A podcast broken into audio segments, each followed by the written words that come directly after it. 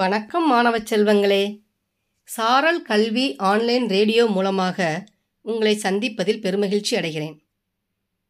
இன்றைக்கி நம்ம ஒரு கதையை பார்க்க போகிறோம் நேரத்தின் அருமை அப்படின்றத ஒரு கதையை பார்க்க போகிறோம் இப்போ கதைக்குள்ளே போவோமா? வாங்க கதைக்குள்ளே போவோம். இந்த உலகத்தில் உள்ள மிகப்பெரிய சாதனையாளர்கிட்ட போய் இங்கே உள்ளவங்களில் யார் ஒருத்தர் முட்டாள்? அப்படின்னு கேட்டிங்கன்னா அவங்க அதுக்கு ஒரு பதில் தான் சொல்வாங்க.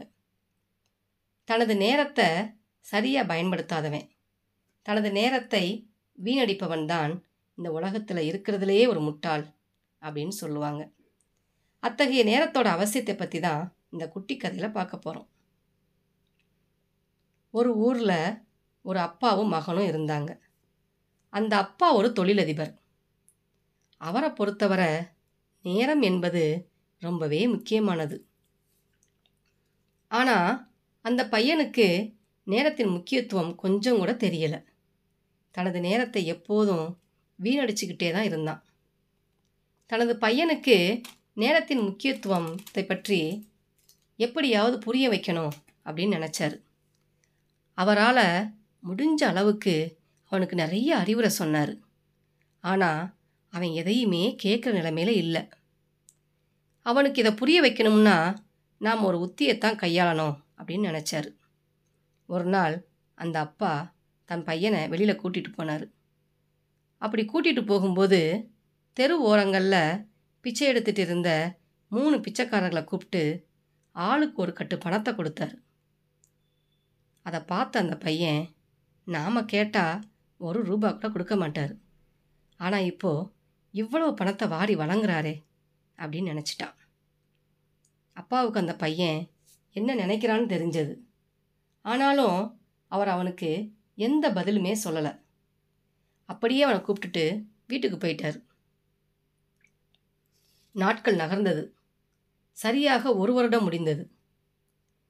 ஒரு வருடம் முடிந்த நிலையில் அந்த அப்பா அந்த பையனை அதே தெருவுக்கு கூப்பிட்டுட்டு போனார். முந்தின வருஷம் அவர் மூணு பேருக்கு பணம் கொடுத்தார்ல. அதில் ஒரு பிச்சைக்காரன். எப்பவும் அவன் உட்காந்துட்டு இருக்கிற அதே இடத்துல தான் உட்காந்துட்டு இருந்தான். இந்த அப்பா அவங்கிட்ட போய் கேட்டார் உனக்கு என்ன ஞாபகம் இருக்கா? நான் போன வருஷம் உனக்கு நிறைய பணம் கொடுத்தனே.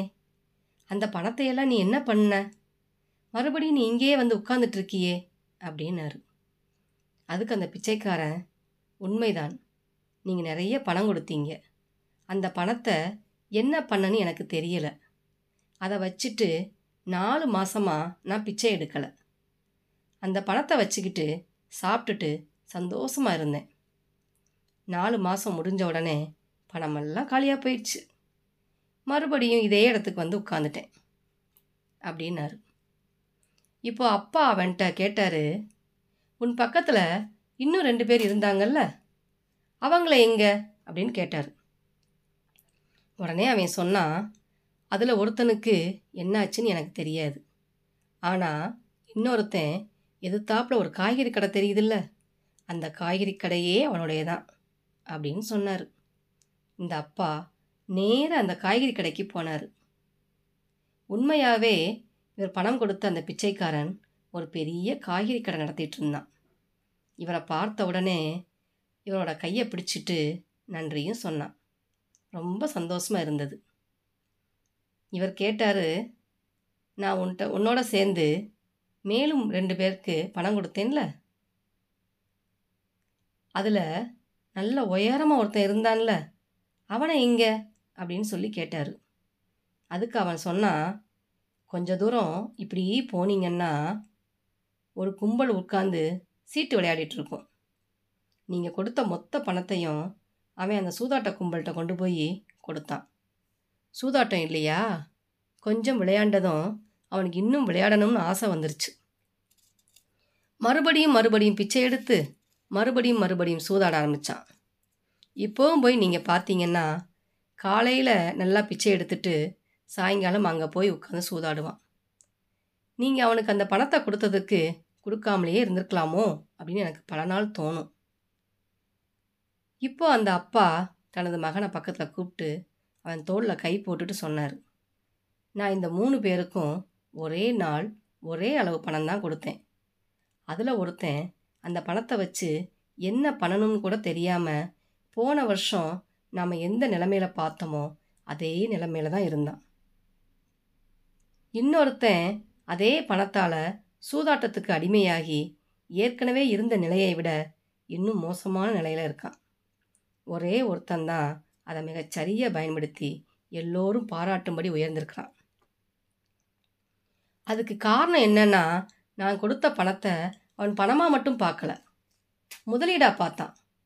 அவன் அந்த பணத்தை முதலீடாக பார்த்ததால தான் பணம் அவனுக்கு ஒரு நல்ல எதிர்காலத்தை கொடுத்தது. இந்த பணத்தை எல்லாம் ஒரு பக்கம் வச்சிரு. நமக்கு கொடுக்கப்பட்டிருக்கிற நேரம் அப்படிங்கிறது இந்த பணத்தை விடவும் அதிக மதிப்பு வாய்ந்தது.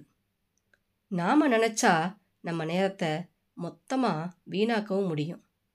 அந்த நேரத்தையும் வீணாக்கி நம்ம ஆரோக்கியத்தையும் சேர்த்து கெடுத்துக்கவும் முடியும். அதே நேரத்தை முதலீடாக்கி இரண்டு மடங்காக உயர்த்தி ஒரு நல்ல எதிர்காலத்தை அடையவும் முடியும். எனது மகனான நீ இதில் எந்த வகையில் இருக்க விரும்புகிற அப்படின்னு கேட்டார் அந்த அப்பா. அன்னைக்கு அந்த அப்பா அந்த பையன்கிட்ட கேட்ட கேள்வியை தான் இப்போ நான் உங்ககிட்ட கேட்குறேன் எப்படி அந்த பிச்சைக்காரர்கள் எல்லாருக்கும் பணம் கொடுக்கப்பட்டதோ அதே மாதிரி தான் நாம் எல்லாருக்கும் ஒவ்வொரு வருடத்தின் ஆரம்பத்திலையும் முந்நூற்றி அறுபத்தைந்து நாட்கள் கொடுக்கப்படுது. இதோ சென்ற ஒரு வருடம் முடிஞ்சாச்சு. அடுத்த வருடம் பிறந்தாச்சு. நமக்குன்னு கொடுக்கப்பட்டிருக்கும் இந்த வருடத்தை நாம் எப்படி பயன்படுத்த போகிறோம்? அந்த முதல் நபரைப் போல அதை வீணாக்கிட்டு இப்போ இருக்கிற அதே நிலைமையில் அடுத்த வருடமும் இருக்க போகிறோமா அல்லது இரண்டாவது நபர் மாதிரி இந்த நேரத்தை தவறாக பயன்படுத்தி இதைவிட மிக மோசமான நிலைமையில் இருக்க போகிறோமா அல்லது வெற்றியடைந்த அந்த மூன்றாவது நபர் மாதிரி நமது நேரத்தை சரியாக திட்டமிட்டு அதை முதலீடு செய்து நம்முடைய எதிர்காலத்தை வளமுள்ளதாக மாற்றப் போகிறோமா? என்னுடைய நேரத்தை நான் சரியாக பயன்படுத்தணும்னு தான் நினப்பேன். நீங்கள் எல்லாரும் கூட உங்கள் நேரத்தை சரியாக பயன்படுத்தி முன்னேறணுங்கிறது தான் என்னோடய விருப்பம். அந்த விருப்பம் நிறைவேறி இந்த வருடம் உங்களுக்கு மிகச் சிறப்பான வருடமாக அமைய என்னுடைய வேண்டுதல்களும் வாழ்த்துகளும். இன்னொரு நாள் இன்னொரு கதையோடு சந்திக்கலாம். அதுவரை உங்களிடமிருந்து விடைபெறுவது உங்களின் மகேஸ்வரி. நன்றி வணக்கம்.